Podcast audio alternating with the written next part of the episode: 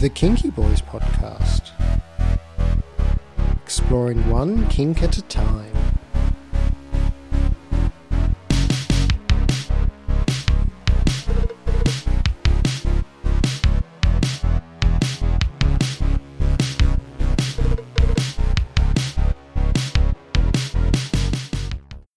Hello and welcome to the Kinky Boys podcast.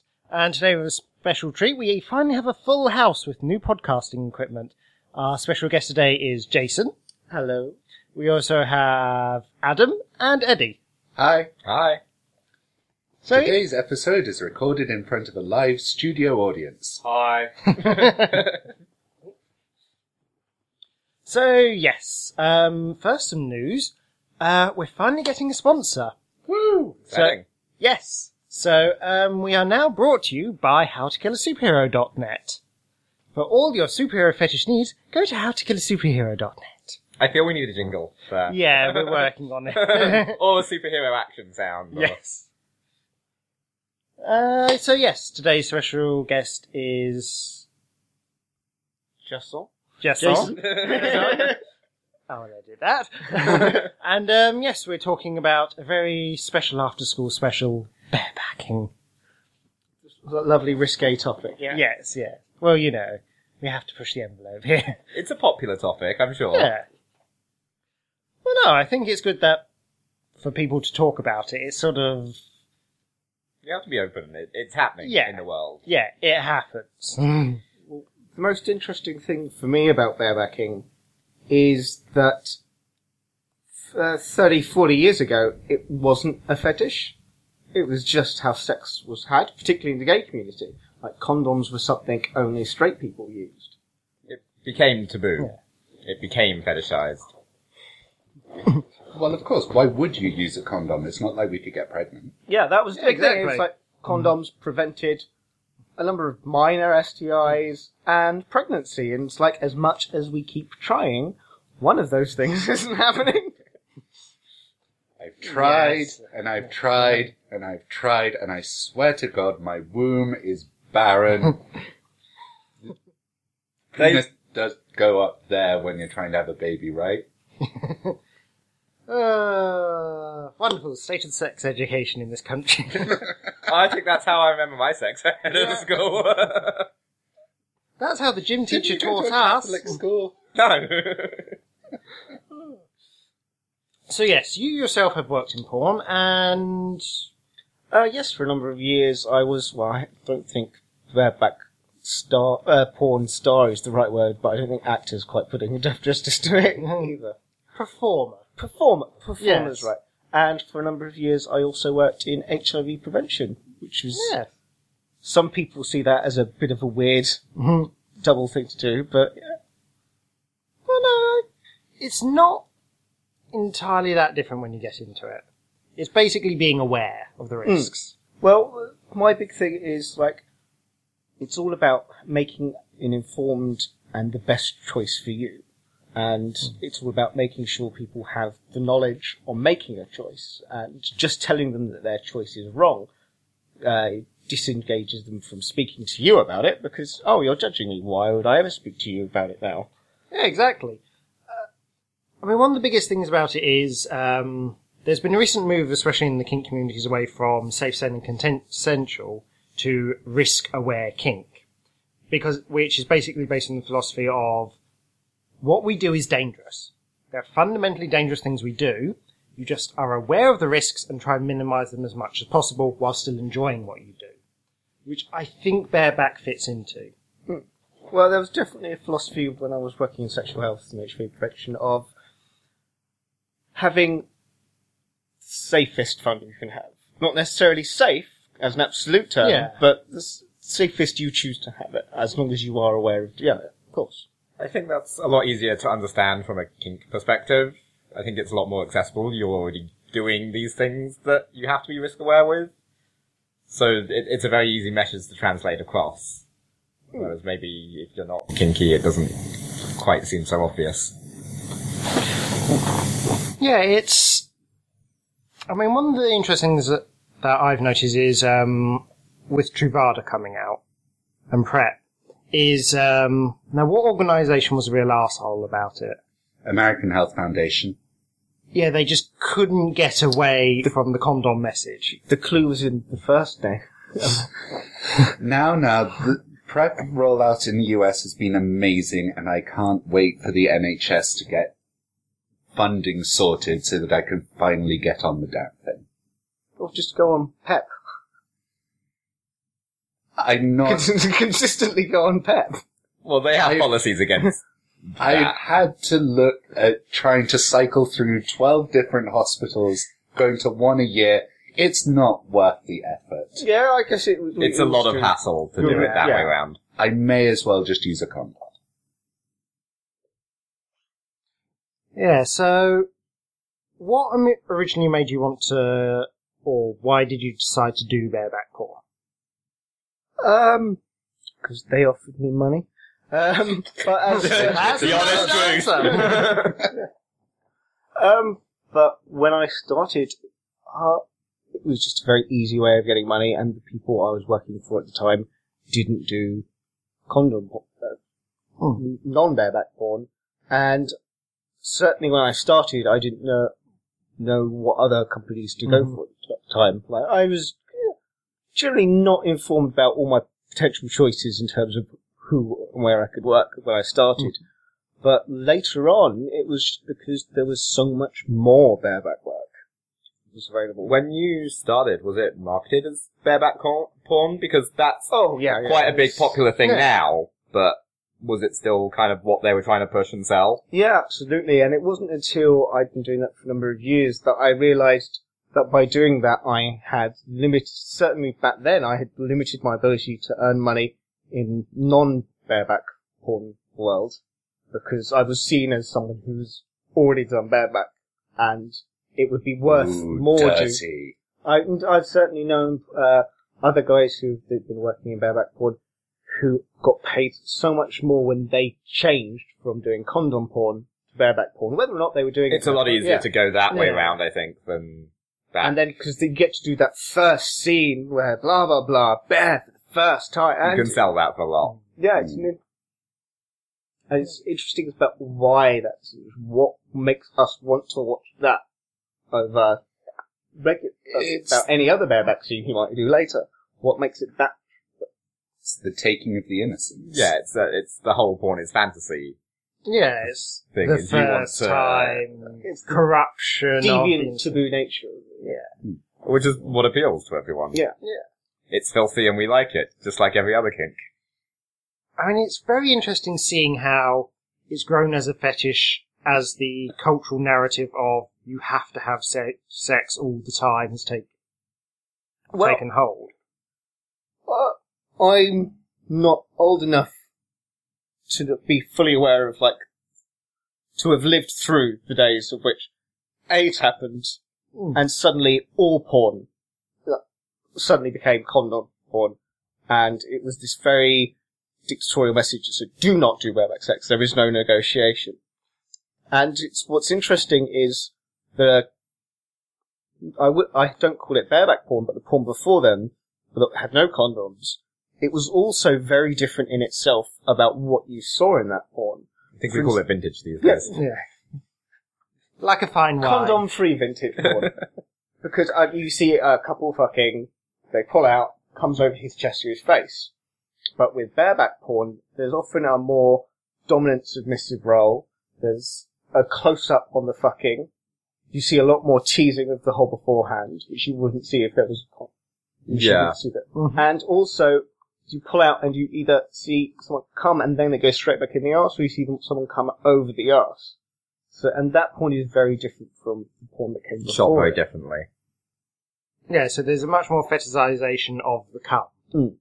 It's like, I know Treasure Island Media have done one where they're basically injecting, in air quotes, um, a huge jar of cum, which I'm pretty sure is Campbell's condensed soup. But, I don't know. How long were they collecting it for?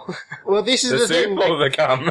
They claim they collect it from a thousand guys over a whole year, and it's like, yeah, no. but the, the well, I find, terminology with how they market that is Oh, very yeah. much You geared to even- fetish it, fetishize find- it. yeah. it. It's how many loads, it's breeding, it's all this Mm. kind of language to make it sound. I'm sure that was more of an aspirational statement than anything. You would need so many preservatives. I know, right? it's Treasure Island. Let's not let, let's not open it. it was just at back of someone's cupboard. Yeah. anyway, Anyway. I think we lost it. But yes, cultural narrative and bareback as a taboo fetishizing. well, it's danger, but it's danger that you can visualize. It's the thing that you're slightly scared of, but that you also want. Yeah, it makes it exciting. And um, I hate to say this. It's kind of the same as vampires. It's the thing that you Interesting. but yeah, it's the thing that you yeah. want, that you're scared of, that's like the visual metaphor for the things that you're slightly conflicted about. Except in this, teenage case, abstinence? in this case, it's in porn form. Well, that's one commonality between a lot of different groups when asked about what they felt about that watching bareback porn. Those who did and didn't bareback in their sex lives, but those who liked watching it. There's was always an anxiety about what they felt, how other people reacted to this porn. Like people who uh, watch bareback porn were worried that positive guys who were watching it would think that that's that would be okay to have sex with everyone. They worried that negative guys watch who were watching bareback porn would want to have sex with anyone and get it. But very few people were worried about how it affected them personally. But it was people did have this anxiety about it, particularly disgusting. But is that becoming less, and that's why I I don't think it's unfair to say barebacking certainly seems to be becoming more popular again these days.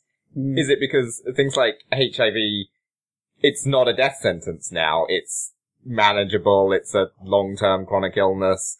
You're back to the stage where we can't get pregnant, there's a few other STIs, but you can fix those more or less quite easily.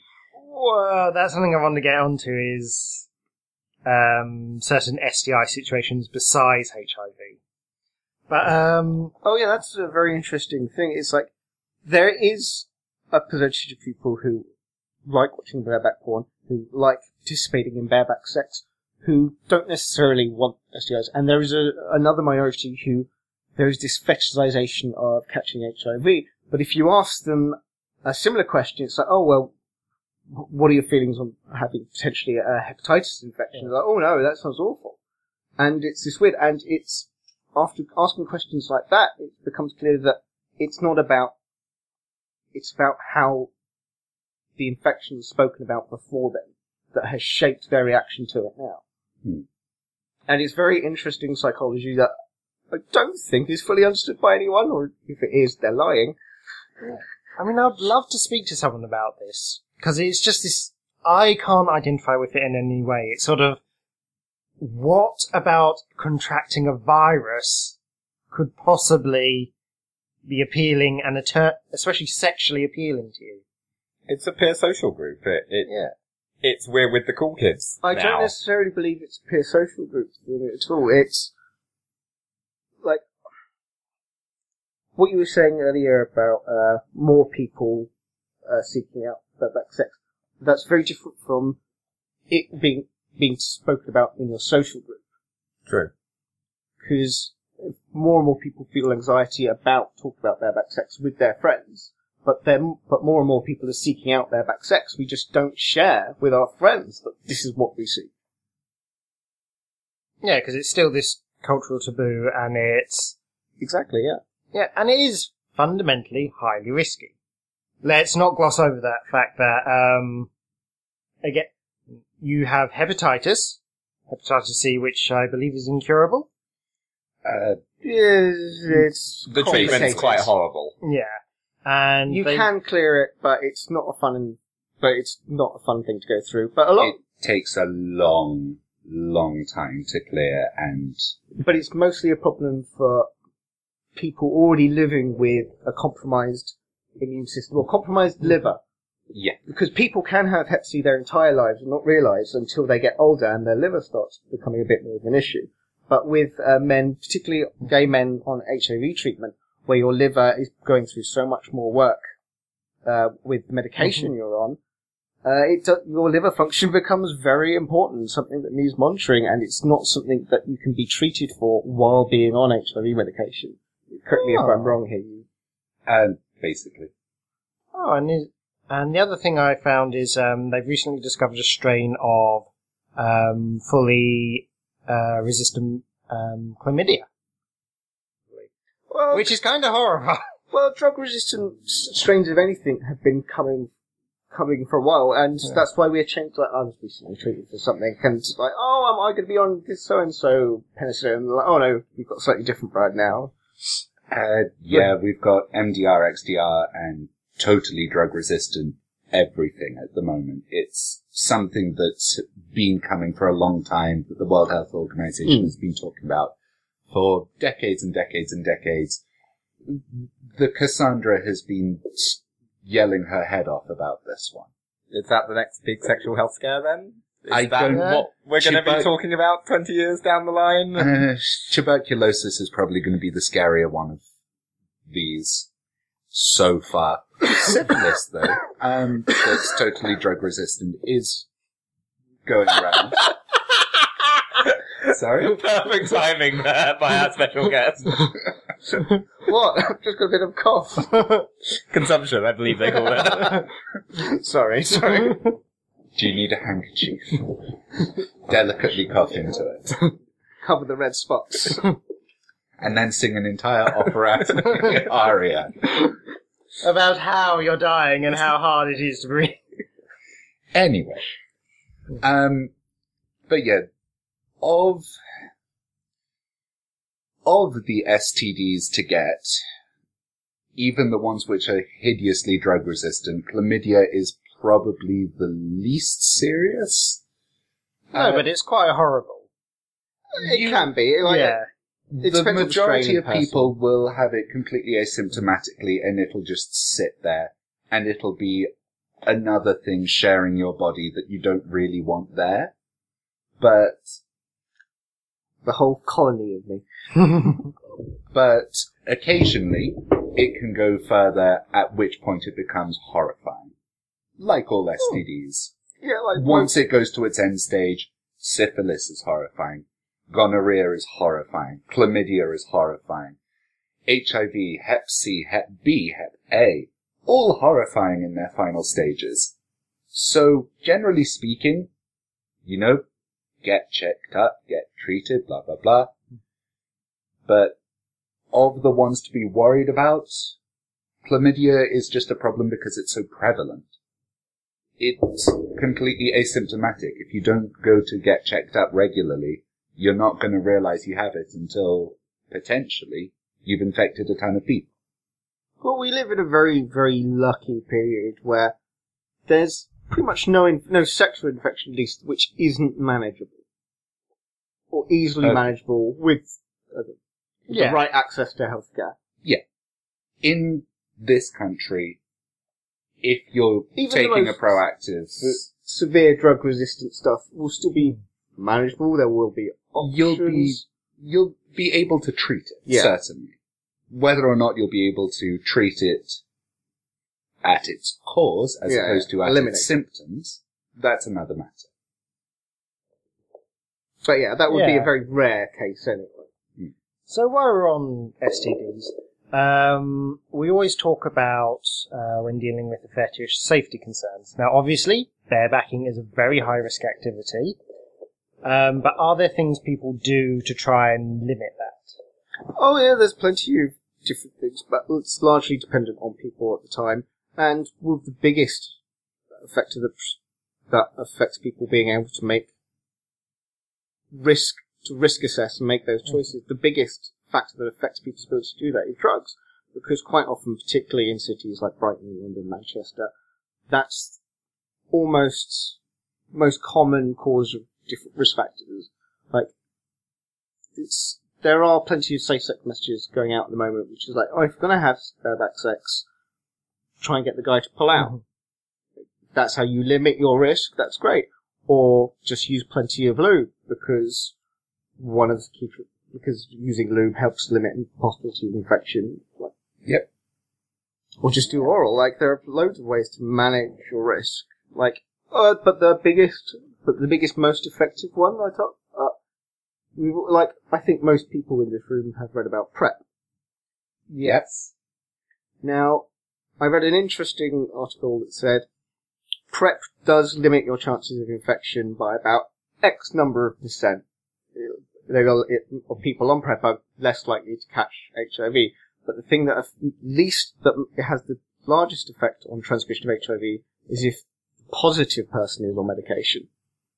So when they've got a So- undetectable load. So if you're going to have unprotected sex with someone you know to be Mhm. HIV positive, one of the best things you can do is ask if they're on medication, which Yeah. does significantly limit chances of transmission. Yes. Interesting. This is logical. That does involve. That assumes that you've already found out whether they're positive or not, Yeah, and that does like if involve you've asked that. or they're free. We've all been there in the moment. It's not the time that you want to have that awkward conversation of, wait, wait, stop. I just want to know, could this night completely go down bad or something like No, that? it's when when you ask the question, almost no one responds with, "I'm so hot right now." you kind of have to ask that yeah. question, to be honest, quite early on in the proceedings before you're going to get to that hot and heavy state. if you're in a situation where you cannot, like there are quite often, like quite often though that sex happens at group venues, where it's like having that conversation might mean someone disclosing in front of a group of strangers, which isn't necessarily a safe place for them to do it. So it can be very difficult to ascertain that kind of question. So that's where prep really comes into its own. And also with the fetishization of risk, not knowing that factor, but that's not safe. That's not safe for everyone. I mean, saying that, with the advent of PrEP and HIV no longer being this massive boogeyman gay men pretty much will have to look, watch out for all their lives, Hmm. well, at least not actively, they can just take the pill and let that worry go. Because a lot of people do say one of the biggest benefits is, once they get onto PrEP, is the psychological pressure releases. And they say they didn't realise just how much fear they was carrying around about sex. With that gone, will barebacking be remain a fetish, or will it just become normalised like it was pre HIV?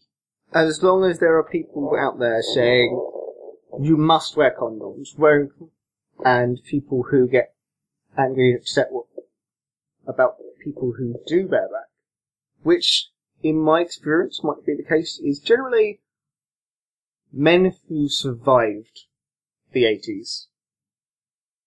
And it was quite often positive men who are going, why don't they understand why we must use this condom only message. And it's like, well, sometimes you have to turn around and go, well, did it work for you? No.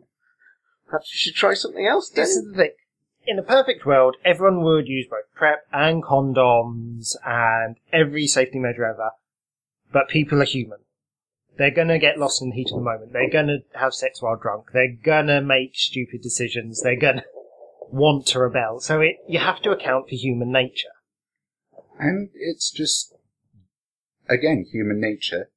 Everyone is different. Not everyone is going to have, not everyone is going to use the same tools the same way. Some people won't use a condom correctly every single time because they can't, they won't, they forget, whatever. So as long as you've got other methods out there as well as condoms, then maybe one of the safety nets will work maybe they remembered to take their pill for the last three days, but they forgot to use a condom that time. I mean, weekends disappear sometimes. But generally speaking, over those weekends, you're remembering to have a few things at certain times. Adding one more thing at a certain time might be slightly more reliable than remembering to use a condom every single time you had sex. They're starting to trial annual injections instead of, um, and I really look forward to getting to read the studies. yeah, because that would be easy. Annual injections for what, sorry? Uh, PrEP. Basically, instead of taking a daily pill, you basically, on your Wait, wait. doctor's checkup, Annual, like once a year. It's a timed release dose. So it How big is this reduces dose? releases over the course of I think it's No, like I've a not couple read of about months. this. So, like, if you go to the doctors like every three months or so, yeah, you can do it as part of your hopefully regular schedule Yeah. checkup, mm. as part of your sort of taking care of your sexual health, is that you go and you get this injection, just like a booster jab, really, and then you don't have to worry about it for the next. Oh, that's fascinating from the perspective of someone who's worked with positive people who have difficulties with adherence with their drugs. So that's really It could really help on Yeah, that that's that kind of level. yeah, it's because it's very exciting. Because I mean, there's been some big progression in HIV treatment, not just with PrEP, but with other um, possible ad- avenues. Um, but one thing I think we should say is people who like have this totally condom message who lived through the AIDS crisis this just say no message. Yeah. You can't down them because that was a very horrific time. We are, let's face it, very lucky because we live in a day when it's not a death sentence. Where I- most of our friends haven't dropped Are their dying lives. It's, it's very understandable why yeah, this is a you're massive. not going to 15 funerals per year. You can see how that would put you off Yeah. wanting to bear back. Yeah. It's not needless, it's just, again, it doesn't fully account for human nature and it's not really worked. It's it's a product of its time. You're going to the condom only message. You're allowed to speak. It's worked for some people. I know people who are who are actively turned off uh, watching bareback porn and can literally um, have totally the opposite effect. Different Hey. messages work for different people. You Yeah, have you're, to Yeah. you're try all talking of to one Like- of them. Uh, Um, the, but I think that's just part of my rubber fetish more than anything else. Well, no, it's. Why don't more rubber guys get into condoms? It's an important question. Well, it's funny you should say that because um, one of my favourite auth- erotic authors was growing up was um, John Preston, who wrote Mr. Benson. think that said Don Prescott. That was good. no, no, no, no. My head went to a weird place there. Anyway, go no, on. no, no. And he wrote um, Mr. Benson, one of the defining kink novels of the age. I seriously suggest people look it up. Um, but one of it, his follow-up novels, um, he always included condoms in the sex scenes deliberately. Hmm. And he spent a lot of time eroticizing them, talking about how the pre-cum flowed under them and how it was a form of contact and flirtation. And he actually put effort into trying to eroticize condoms, and it worked. Hmm. You can make it a bit fun. it's some, Bel Ami did that a lot. They actually eroticized the putting on of a condom in most of their early porn. I was going to agree. A lot of the problem with condom porn is that it kind of skips the point where the condom Yeah. goes on the cock, Or off. and they just ignore that and pretend that it doesn't happen. Whereas some porn, as you say, actually focuses on that and makes it part of the entire scene. And I think that's what it should be doing if you're going to use Yeah. condoms and make that I part know of the much fantasy. more about how to put them on people that way than using bananas in school, I can tell you. I mean, this is an interesting thing is how much of where these, these fetishes come from is the narrative given to us by porn and how much is a porn a product of these fetishes emerging? Chicken and egg. It's give and take, oh yeah, really. yeah, obviously it's one of these cycle things, but I how think many it dep- times have you called for pizza and not actually had sex with the pizza man? I think it depends which side of the fence you sit on. If you're My a, plumber has always been so ugly. if you're a porn production company, I think as, as certain ones say, you're documenting real sex, and you're just focusing on how society is acting. yeah. I think if probably you work in sexual health outreach, you're probably blaming the porn producers a lot more as not living up to their role model or not being uh, good role models. Well, then we're getting back into um. That the- seems like a bit too much of an easy answer, like, and it's because it's just human, like sexualization is just not nearly simple enough for that to be the case. oh, and you have And- things emerge like sorry, go on. Well, I talked about in terms of responses to condom messages, like our audience member said, uh, safe sex messages do work for some people, but unfortunately for some other people it has the opposite effect where it causes guilt and anxiety which means people are less likely to be open and honest and able to talk about it when they fail to meet up this standard which they're told they have to. And that causes a lot more problems than saying, oh well, you should use condoms where possible, but if you don't, that's okay, and we can talk about that. It's Boys about giving them a safe, a and- safe place yeah. to make mistakes. And Dirty Boys. This is why the this is why the narrative has turned into know your status. Yeah. Yeah. Know your status, get checked out. If you don't use a condom, here are the things you can do, and here are the things you really, really, really should do. because knowing your status leads to the idea of, uh, if people here are familiar with the idea of treatment as prevention, which is a s- statement used a lot in the last five years, ten years of sexual health, which is if you treat everyone in the population who has HIV, then the amount of virus in the population goes down, and therefore, in theory, infections goes down. Now there are some holes in this theory, but on the whole it works, and that's hmm. why hmm. knowing your status and early treatment can and does to an extent work. There are gaps in this in this theory of treatment as prevention, but yeah, on the whole, Well, yeah, you're never going to have a magic bullet. in the There's whole, no one simple answer. Not until vaccination technology moves on by about a hundred years, no. We True. can, we can hope for, you know, that breakthrough that they keep saying might be just around the corner. It, it, Yeah. Who knows, maybe DNA Every breakthrough vaccines is- will work. every breakthrough is unexpected. Yeah, true. Uh, But the other thing I want to get on is like with the com- with the unexpected side effects of um, the message of safe sex is things like the bareback brotherhood pop up, where they not only actively talk about barebacking, but sort of make it a personal pride slash political statement. Well, I think that stems from people finding a safe space to talk about it with, but their safe space is almost purely defined by the negative reaction they've had from others.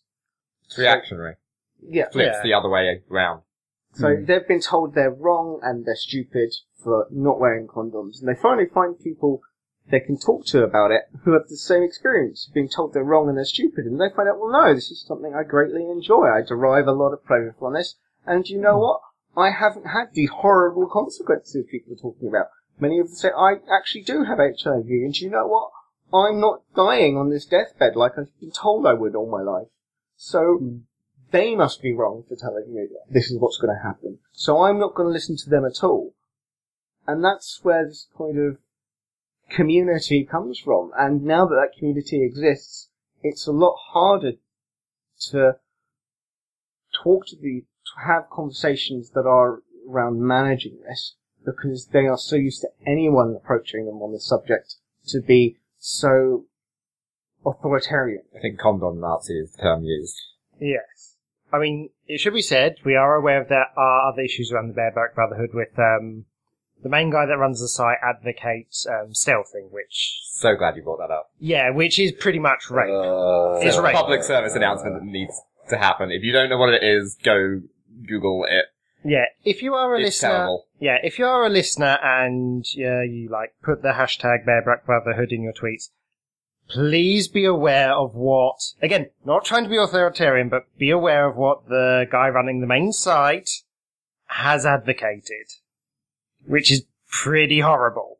For those of you not in the loop, stealthing is where you pretend to use a condom, but you intentionally sabotage it so that you are, in fact, having bareback sex. This can be done from the top's perspective by poking a hole through the condom, pretending to put it on and not putting it on, or um, otherwise breaking it, or from the bottom's perspective by pre-inserting an oil-based lube to break down the condom during sex. This is not okay. This is rape. Do not do it. What I find particularly interesting about stories like that is one of the reasons there are so entrenched views, particularly in gay culture, is because you get very different reactions if it was a woman doing it. Where if a woman picked up condoms, that would be seen as, oh, well, something that wasn't that good. But if a man does it, and I get there, it's a lot more. com- There are, um, I'm not entirely sure how to phrase what I'm thinking That's of an without interesting sounding like an utter metaphor, cock. actually. That's an interesting metaphor, actually. If you start rephrasing it and thinking of HIV like pregnancy. A lot of people who Then reject. I think that's a sub fetish of itself. a lot of people who reject. I will one day cover male pregnancy. a lot of hmm? people who reject the messages and reject the idea, the people who are telling them what to do, hmm. these condom Nazis, a lot of that stems from the idea of like, well, we're being treated so differently. Everything gay men do is is spoken about in terms of HIV prevention, and well, that's We're here, Does we're have- queer, we're having bareback sex, get used to it. yeah, yeah. and it's just the idea of when you see safe-sex messages talk about their, their heterosexual peers, their friends, and it's all about. Uh, it's all very little of it is focused on sexual health. Most of it is focused on pregnancy, and it's just somewhat jarring to people in the, the bareback brotherhood Yeah. community to see this dissonance of how they're treated. As if, yeah, Yeah. I haven't phrased this entirely well. No, I can get the general point you're getting towards. It's gay men. There seems to be this massive onus on sex is dangerous. Yeah, Whereas you don't get that with heterosexual people.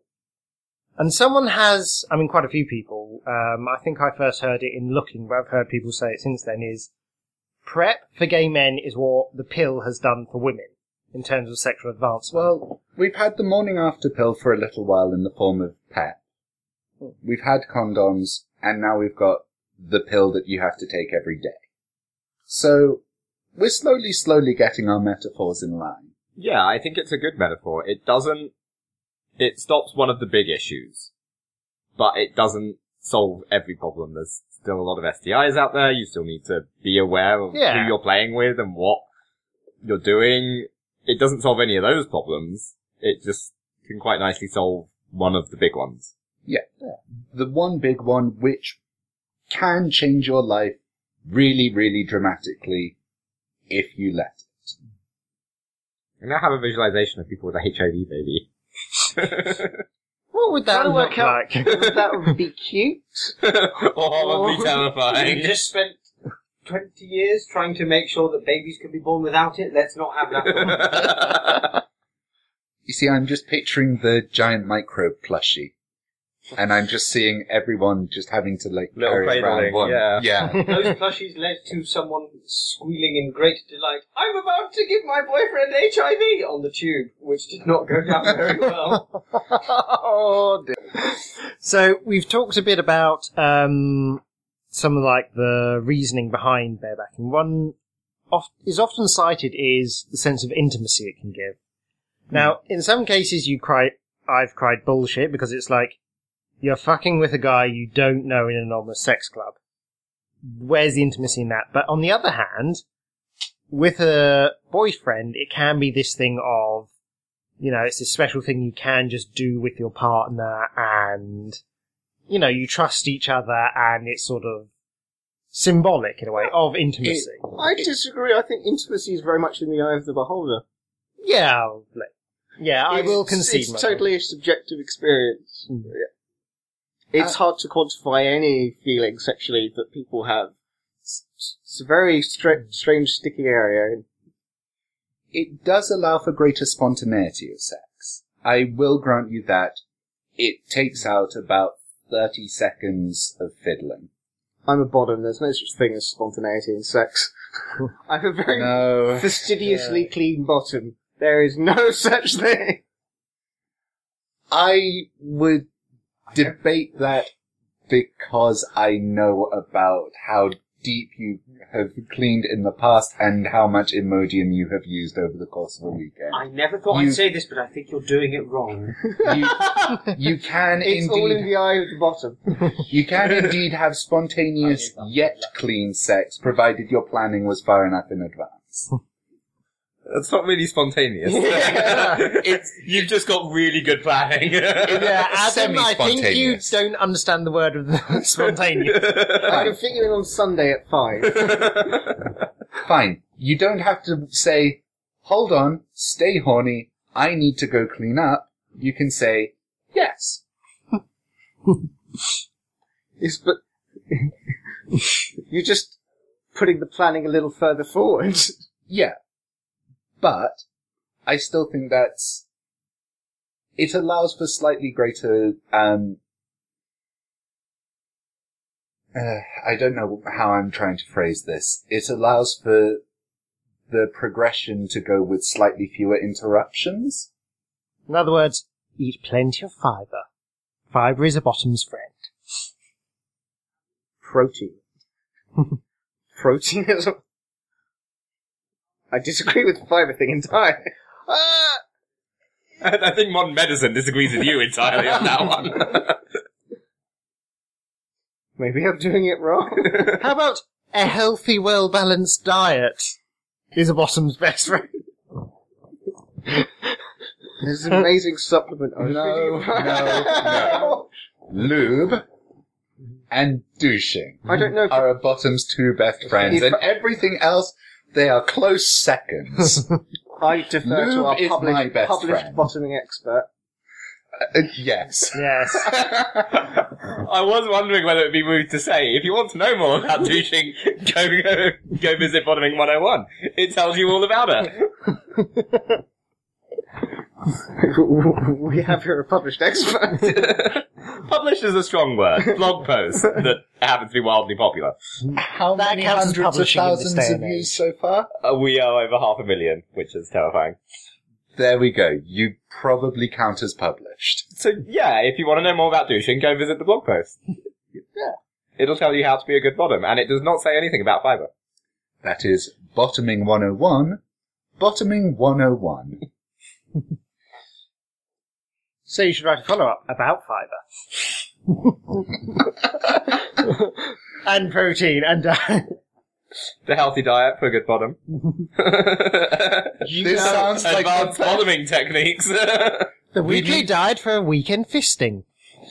We need I to think sell that is a this. blog post that could happen. This needs to happen for GX Magazine. Publish a weekly post with what you're allowed to eat this week. You can make like a decent amount of money out the of it. tagline with, you barely need to wipe.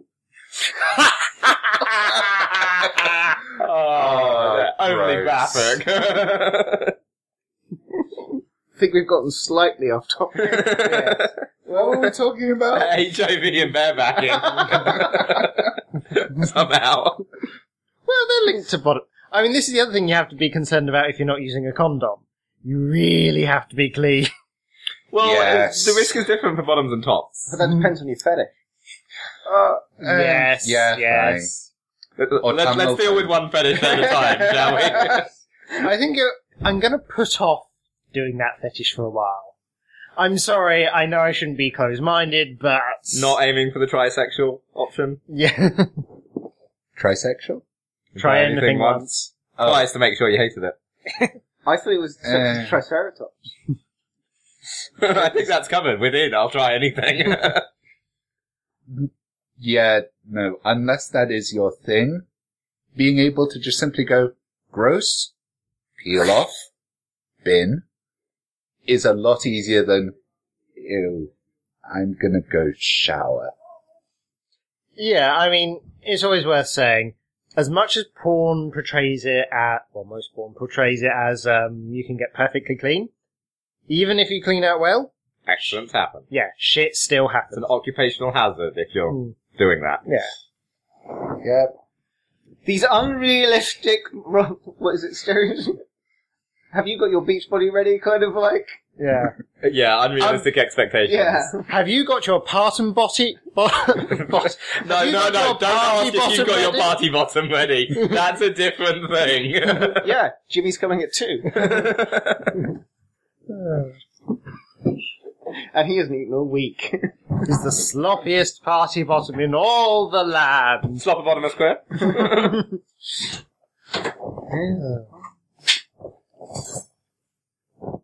I wonder how clean you can realistically expect to get. If you have a colon snake, quite clean. Eh, good point. What? Again, advanced bottoming. I'll make it happen and mm. explain colon snakes to you. No, no, no, I think the cleanest I you possibly get you can possibly get is I've been out partying all week. I've not eaten. I've not eaten anything. There is Yeah, literally so nothing cold. to digest. and I am very cold. well, Cold and pissing like a racehorse, but clean. and so tired. I may not move much. Some people like that. Yeah. Uh, and We are also, uh, Way into the long grass. Follow back. well, we're rule coming. 34. Yes. I mean, we're coming back um, to 45 minutes, so. So, to sum up, always use a condom when you can. Um, Look into the alternatives when you can't. yeah. Get tested. For the love of God, get tested and regularly. And If keep- at all possible, talk to your partner and be non-judgmental and honest about it so that hopefully they can answer honestly and both of you can make an informed decision. yes, and um, shit happens. This is a bonus for my message. yes. But yeah, it's like the biggest message that after what is it, seven years working in sexual health for me was the biggest thing you can do is communication. Be open and honest with your partner and with your doctor. Yeah. So find a way, find something that works for you. Uh, one final little PSA, just because I'm aware we haven't mentioned it so far. Um, HIV cannot be transmitted from an HIV positive person with an undetectable viral load. They don't have enough of the virus in them to have an infectious, um, to be infectious during standard sex. There, there, there So- are caveats to that, but nothing in relation to. It's never been kind of sex- proven. yeah. There's never been a proven case of transmission. That from- Swedish statement was done for a very specific legal purpose, and tra- saying transmission can't happen. So, but everyone will come up with those expectations. It means, in all It- likelihood, So again, It is safer with undetectable guys. so If we're if we're going for a risk based approach. if you're going for a risk based approach, if they're on treatment and they don't have a viral load, it's like you, you are not going to get HIV from that person. Yeah, you're going to be fine. So again, honesty, openness, informed decisions. Yes. Right, well, I'm Craig, I'm Jason. I'm Adam. I'm Eddie. And I'm the studio audience. and from everyone here at Kinky Boys, good night!